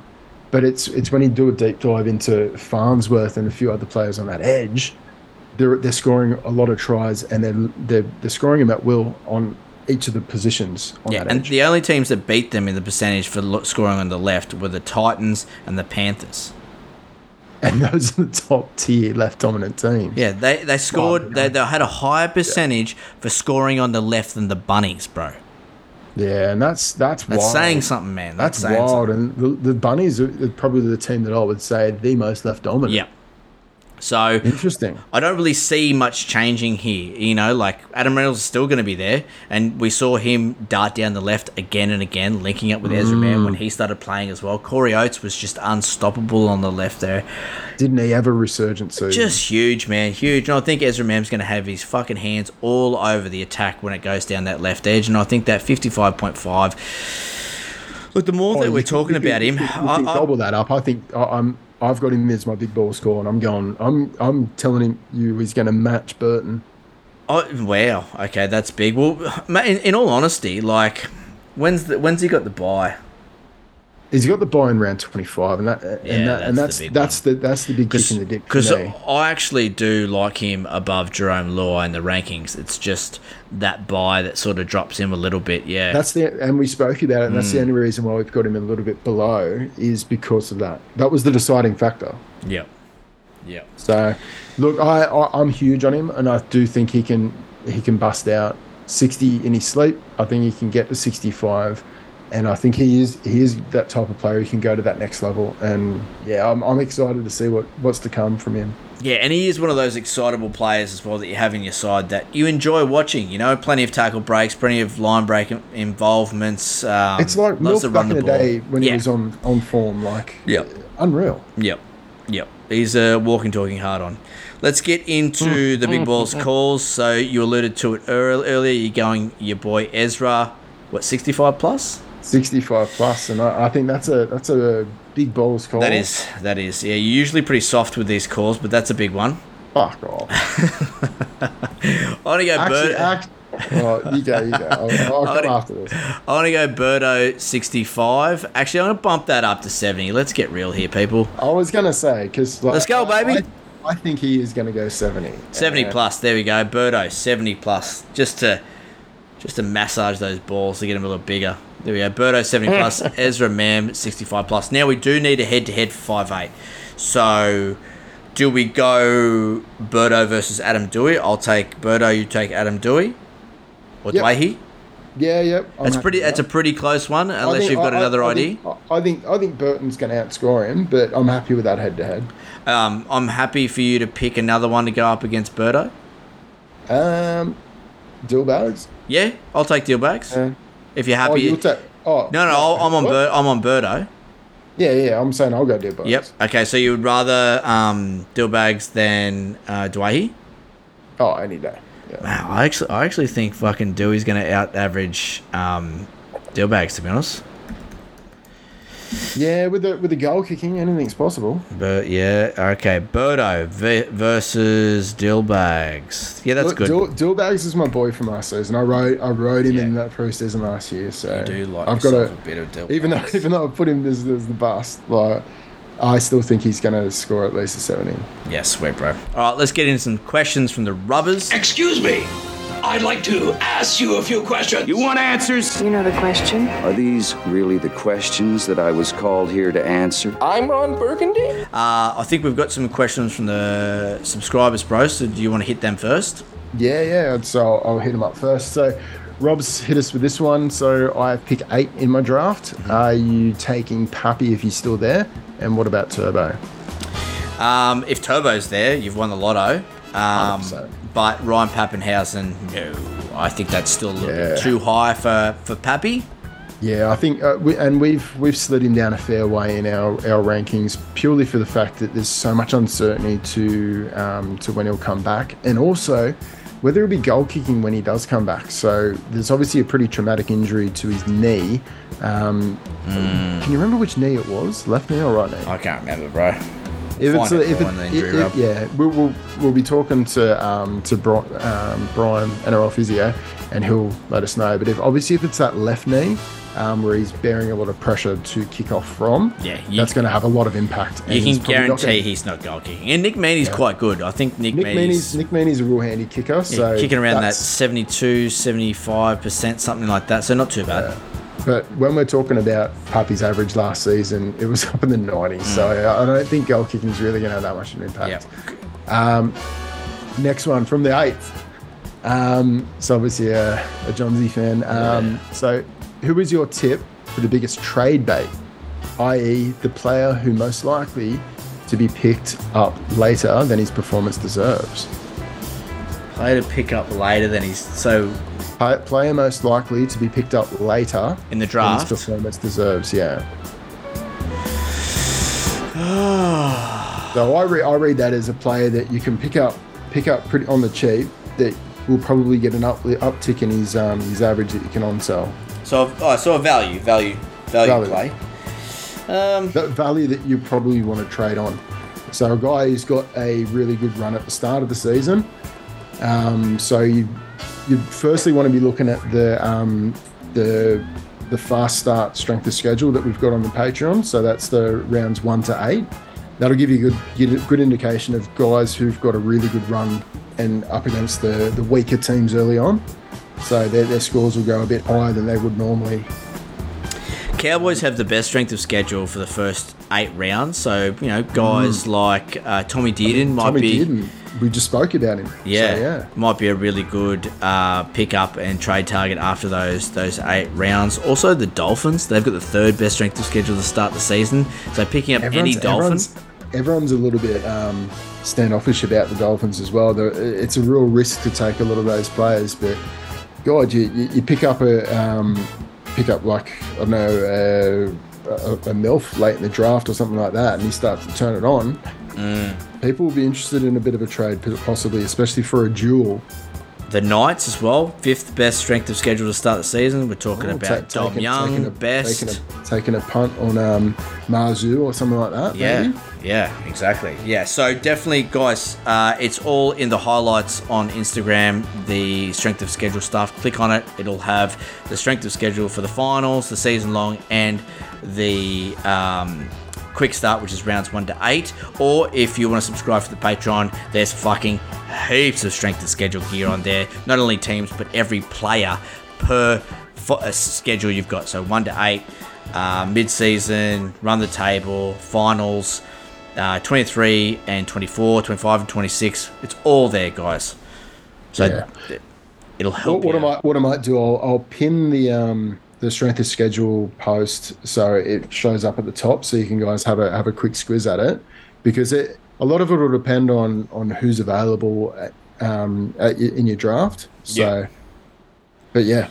No, I, I'd be targeting one of the guys who have a really strong um, early strength of schedule. So pretty much go for those guys in the teams that we just mentioned. Yep. Anything Uh, else, so bro? the next, the next one, uh, Luke has asked a couple.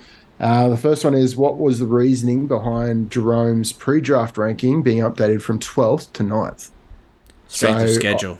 the strength of schedule um, it can't be denied it's it is something that um, and also feeding into it was also his um, his conversion rate to a top tier score so his ceiling was also quite up there so i think he's his conversion rate to um, and he just got out of the out of the top 30 rankings i think he was ranked 31 but i think his conversion rate was 20% of his scores went 100 plus Mm. so that just that just spells it. He is a captaincy option. Um, he he doesn't have that many dog shit scores in his his um, his repertoire, but mate, that that strength of schedule in the finals is is amazing. Yep. And not only that, um, Storm have a really good start to the season as well. So it'll get you off to a Mm. good start um, in your leagues. You'll have a good position on the ladder. Uh, and also, halfback. Fuck. You know, like it's a really shallow position. It's scary. Um, and after those big dicks go in Cleary and Hynes, we think that Hughes is the next best option, and we're happy for him to. And look, it is really hard to differentiate those picks from sort of eight to thirteen. He is in that realm, so along with fucking heaps of other guys that we like. But yeah, Yeah. big on him. Um, next one, uh, Luke, Luke's had the second second bite at the cherry. Yeah, He's, right on, um, Luke. Calm down, mate. it, look, it looks Ease like Luke. Luke's definitely had to listen to the um, NRL Physios podcast as well as Gurus because he's asked a very targeted question, and I, I actually mentioned something about this earlier. Um, is there any worry of Teddy um, Teddy starts to regress this season? So he's brought up the issue that I mentioned about the stem cell surgeries over the past few years due to the meniscus and the cartilage degeneration. Um, he's just turned 30. And the last three seasons, he's at a downward trend of eight points per year. That's huge. Mm. So 2020, 95 points um, season average. 2021, 87 point season average. And 2022, 79 point um, season average. So it's definitely something to think about. Um, I'm I'm backing you in there, Luke. I reckon that there is a regression. I don't think it's going to be eight points again. Um, he's still going to be well within the 70s, but it's um, it's definitely a concern to drop one of your top five picks on um, on Teddy. I'd actually be pushing him, if not fifth, sixth overall. Yep. Yeah, and that's look, it's all played into us moving Mad Dog up into fourth as well. So, yep, nope, very valid. Nail, nail on the head. Yep. Um, Brendan Brendan 07's asked the best question of the um, of ever. Talk to me. Um, Natty, why the Texans? Is this just continuing your woeful selection of sporting teams? yeah, Yes. Done. Go Mate, the Eagles.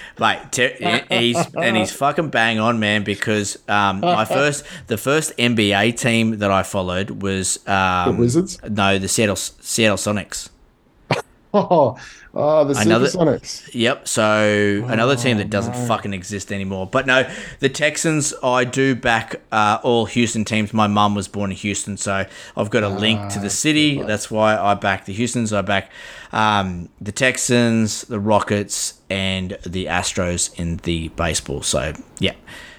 Second pick in the in the draft for next year. We'll get a good quarterback. We'll be right, people. Don't worry. Bounce back, bounce back here. Fuck, you need it. Um, yeah. Johnny Johnny T's asked this one. Um, hey fellas, looking forward to the five eight Rob tonight. You will get it tomorrow. Mhm. Um, I've I've touched on this on Instagram, but I'm going to expand here. So he's picked ten in a twelve man league. So he'll pick. Then he's got a couple of pick, uh, about four picks until his return pick. Yep. Um, I've taken your halfback strategy, planning on on getting Hughes and a strike. Um, one of the big three strike two RF, so IPAP, Gus, or uh, Fifita. However, if Hughes goes, what are your thoughts on reaching for a five eight? So Burton, Dillbags, or Doueihi? I think it's too early for those Yeah. guys, to be honest. Um, I think I think you, you're kind of shooting yourself in the foot a little bit Yeah. because um, there, there are guys that we think are definitely going to get well within the 70s. Um, and I think Burton, Dillbags, and Dwayne are going to be skirting the 70s. So you, the the way to do it might be to go Gussie or maybe like IPAP or someone like that for your first pick. And then on the return, whoever's left out of those guys. and you've also got to think about if someone's reaching for Hughes that's ahead of you, Then who slipped? Yeah. Did Manu slip? Did Garrick slip? Did Look, Mad Dog if- slip? Did Grant slip? Exactly. Um, uh, things like that, and you've got to be you've got to be ready to change your change your attack a little bit. So have a look at a few of the options of um, of where you think the um, players might drop to. Have a contingency plan because you've only got a minute to sort this shit out on, on the day.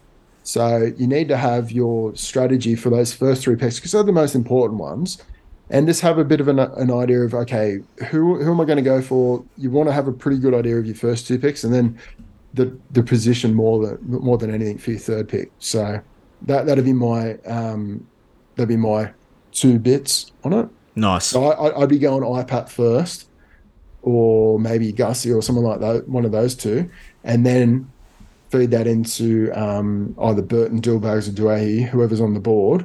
Um, probably I'd be probably going Burton, um, just because of the the final strength of schedule um, over Dillbags personally. Yep. Um, and that was the only reason the final strength of schedule was the only reason why I wouldn't go for feeder that early. Yeah, for sure. Um, okay, Valley. This is the last last one for the Patreon. So, gents, apologies for the long-winded question. Um, I'm hoping you can provide as much guidance as I need. Um, so, he's picked ten in a ten-man league, so he has two picks back to back. Um, his grand final is in round 25, so we, we mentioned that's a bit of an off kilter um, type. But All the yeah, bunnies can- are on board. all the bunnies are, are well within grasp. So he's a big fan of Hughesies and Dillbags, Mhm. but he's not completely sold on either as a first rounder. Um, especially since both have pretty tricky finals draws for the, for their league. So obviously the um, the grand final is going to be quite good for Hughes, but um, the lead up, so his um, quarterfinal and semi final is going to be quite tough. Um, do you think there is merit in ignoring the spine first up and go for say Manu IPAP double in his first two picks, um, and then make a move for some spine players in round three and four, like the Walkers, Doueihi, um, Ponga.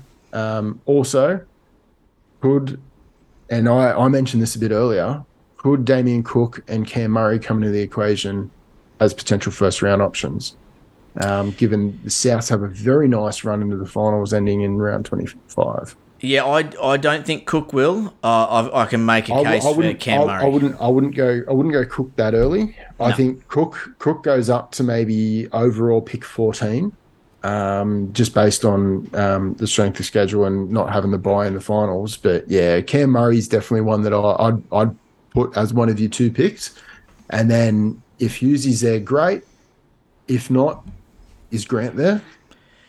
Um, Yeah. I'd be going Hughes or Grant if the if all of those are available. I don't mind the strategy of going someone like Manu. Uh, who do you say, Manu and IPAP? Yeah. Yeah, mate, that's I don't, I don't, I don't mind it. They're, both very high ceiling players, and you're going to get a good return for investment from yeah. both of them. Yeah, that's fine. And just, you know, fingers crossed that you do pick up someone um, in that third round, like Berto, Berto Dwayne Walker, um, one of these guys. And if the, if you do, the, if thr- you the three, the three and four pick is obviously going to have like pick thirty and thirty one. The Walkers, both of them should still be there. Um, Dwayne might still be there as well. Ponga's definitely going to be there, but we're we're not. We're, we've gone a bit cold on Ponga just due to those head knock issues that um, NRL physio mentioned in his latest pod. So, yeah, Yeah. I, I think there's there's definitely merit in the um, the strategy of going those two big high ceiling players first up. And you are spoilt with those um, those picks at the back end of that first round. If you get back to back picks, you're spoilt with options. Like Yeah. either way, you're coming away with a really good double there. you Would know. you would you would you take Garrick instead of Manu? I, I would I would take Manu over Garrick. Um, But if Manu isn't there, I'm happy to take Garrick. You know, he, he's in that realm of those picks 8 to 13. Um, I think he, he has a fantastic season. I'm a turbo believer, which means I'm a Garrick believer. Um, but just make sure you're pairing Garrick with someone like a Gussie or an IPAP or someone that's you know that strike edge back rower um, so that you're covering two bases you know you've got your strike edge with really good base but then you've got your upside um, especially with Garrick your upside plus you've got your jewel as well Yeah, no, and I think that's what I was alluding to was like having a spine player that you could pick. You might not play Garrick as your, your fullback. You, you may play him as your fullback. I'm, I'm not one to, to point fingers, but yeah, um, I think having the option there is definitely a really good. Well, that's um, it because later in the draft, because there is a lot of depth in the fullback position, you might pick up Mm. someone like Reece Walsh, and then all of a sudden you can move Garrick into your CTWs and bang. and then you've got an absolute like high elite player in your CTW spot that is just locked and loaded Mhm. in there, and you can just rotate uh, at one of the other spots. I like it. Good question. Very Yeah, good question. Very good question. All right. um, that's that all. it? That's all we got from Patreon. All right, let's dive into the Instagram questions. Uh, so we've got a few here. Uh, any love for Kalyn Ponga with the knowledge that he will have the 5'8 dual added by round six? We just talked about the head knocks. We're a little bit low on him, um, but value's value. Just sort of look to him around that sort of, if he slips to the late round three, so we're talking Oh, ra- late round 20s. four. Late round four, I think. Right, late round. Oh, you, fuck! If he's in late round Yeah. four, you chop all over his dick. If it's late round four, wow. I think I, I think it, it- he's one of the ones that I think he he we're valuing him like early early round four, so just on the turn, um, and I think that's that's probably where where he will fall in a lot of leagues because he obviously had a dog shit season last year for his season average. I think that's probably the best way to um, to take him because there's there's a lot of uncertainty as to how he's going to um, perform at five eight, whether he's going to get the goal kicking and a lot of other stuff as well. I'm I'm uh, probably a little bit higher than him um, than you. I would take him in that late round three, uh, early round four. I'm, I'm happy to reach for him there. I think round four is great value. I think that's fucking fantastic value. But I would reach for him late round three. So that's what I- I'm, picks I'm, 27, I'm 28, going off, I'm going off Brian. Um, Brian said steer clear of him, yeah. so I'm, I'm just a bit nervous about all those. But in saying that, he might be like, yeah, stay clear of him for the first two rounds. But fuck, if he's there round three, yeah, true, true, true. true. Um, all right. So, what challenges have you done to deter- determine your draft order? Now, we're going to do a full podcast on the Loveless League uh, challenge day because it's there's plenty of challenges, plenty to go through, and I think you guys will get a lot from it. Uh, so, stay tuned for that one. Pick ten and twelve. Pick ten of a twelve-man league. If I can't grab Hughes, would you reach for a five five eight as first pick? First pick. No. I, I, only Mad Dog. Um, Only Mad Dog is your first pick. yeah, I, I, I wouldn't. I'm not wouldn't picking Dill. Bags. I'm not picking Birdo as my first pick, so no. Not not that early. Not No. that early. It- on the turn is your second pick, maybe. Yeah, I even think that's too early for Dill Bags and Birdo. I'm I'm sort of getting so Birdo and Dill Bags for me are sort of like picks 15 to 20, back end of the round two. Yeah, yeah. Well, I think that's where we've got him in the top thirty, so that, that Yep. makes sense. Um, thoughts on Doueihi with improved supporting cast at the Tigers? We've covered him at depth. That's Yeah, fine. Big time. Is it worth taking Burton second round at all? Yes, like we just said, picks 15 Mhm. to 20 is pretty sexy. Brown versus Burton versus Brimson. Well, we've got um we've got our uh, matchup as Brown and Burton, so yeah. Mm. Now, I think they all could average 70, but what I will say is I hate Dylan Brown's and AJ Brimson's strength of schedule in the finals. So if I've got to Mm, split hairs here, I'll go Birdo just because of that. Because I, I do think they can all average pretty sim- pretty similar. I think you can you can almost uh, to a slightly lesser degree you can also put Dwayne in there as well. But yeah, Yeah. their strength of schedule is pretty up to shit Yeah. as well. Yeah, man, fuck Eels and Titans, just disgusting. Um, all right, is it crazy to draft Burton round one? Yes, it is. Yeah. Is Berto and Dwayne uh, are they aboard at the same time? Who are you prioritizing? Uh, I think we yeah we've got Berto above Dwayne, so we're prioritizing Berto. Yep. Uh, with Kikau and Appy gone, is Luai a smoky for a 65 plus average? Well, yeah, he's a fucking very, yeah. very smoky. I- I- I very wouldn't say- hazy smoky. Yeah, yeah. it- As in, no, Yes. it's not going to Yeah. happen. That's um rose colored glasses, I think. Uh, no. Uh, given the option, would you pick Munster or Teddy? We just talked about Uh, that. We've, we've moved our boy Mad Dog above Teddy. Prioritize getting a halfback or five eighth in the first three rounds. Correct. Yes. Yes, get one of them. Underrated deep position, I think. Oh, I don't know about that. I think it's fucking pretty shallow, to be honest. Uh, do you think Josh Schuster will kill it? I don't think he kills it, but I think he he puts at least I- I think he 25 on kill- his average.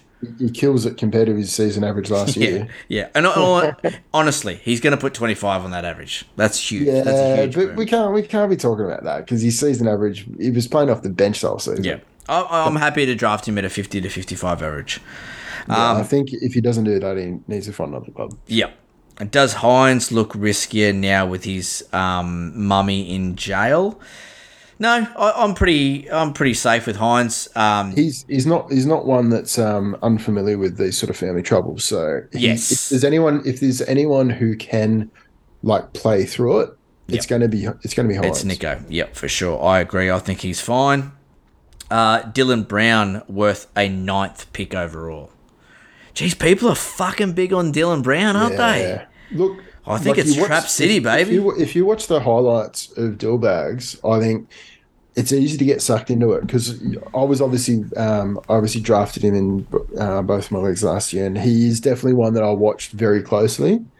And yeah, he was unfreaking real. Don't get sucked into career years, people. Career It was a, years. it was a career year, and that is something you have to remind yourself is it was his best season to date. But Um, 21 it's points on very, his average. It's very, very difficult to either maintain or progress from there. Especially with the season the Eels had as a as a team as a whole. You know, obviously well, making made it the the to premiership. the final. Of course, exactly. obviously. So and, and then you've got then you got on top of that, you, you got one of your spine players leaving and being replaced. Yes, Hodgson's a great dummy half, but he's a different dummy half, significantly different than Yep. Marnie was. Yeah. So I think there is going to be a bit of work to be done in the the combinations there, and I think it's going to take a little while for it to gel. Yeah, I agree. I agree. Right, we've stretched this five eight podcast, which I just talked about how shallow the fucking position is, to a two hour rub down. Uh, but that's what we do. That's how we roll.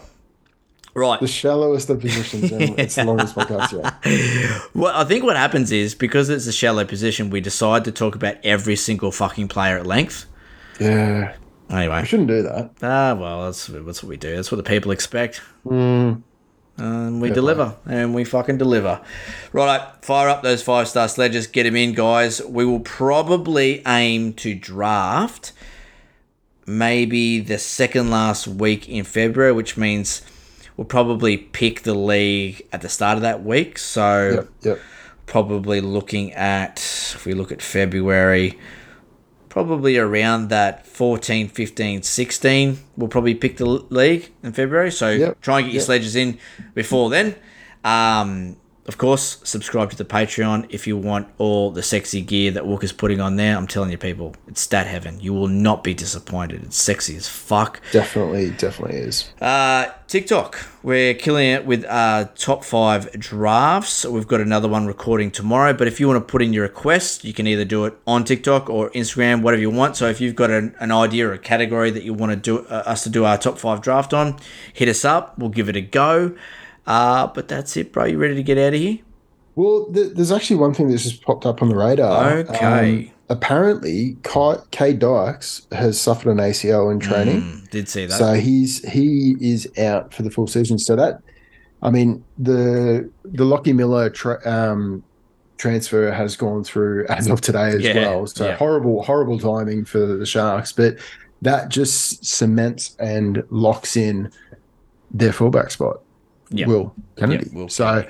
any doubts that we had of Will Kennedy starting are just evaporated, which is which is great news for him because he deserves a bit of solidity because he's he's provided a lot of attacking output for the team. But um, yeah, it's it's a it's a real shit show of it for Kade Dykes. He's one of the real up and comers. Mate, you are in full dribble mode, aren't you? Now you dribble on about fullbacks in the five eight rub. I've, Unbelievable. I've had, I've had, a, You I've had a few I've had a few Vunos, mate. You know what I'm I love it. I love it. All right, that's the final siren rubbers. Don't be a dog.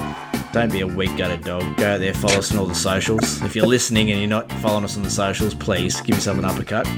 But that's it. Remember, there are many things a man can do with his time. This is better than those things. You're damn right, Walker. Catch us next round on the weekly rubdown.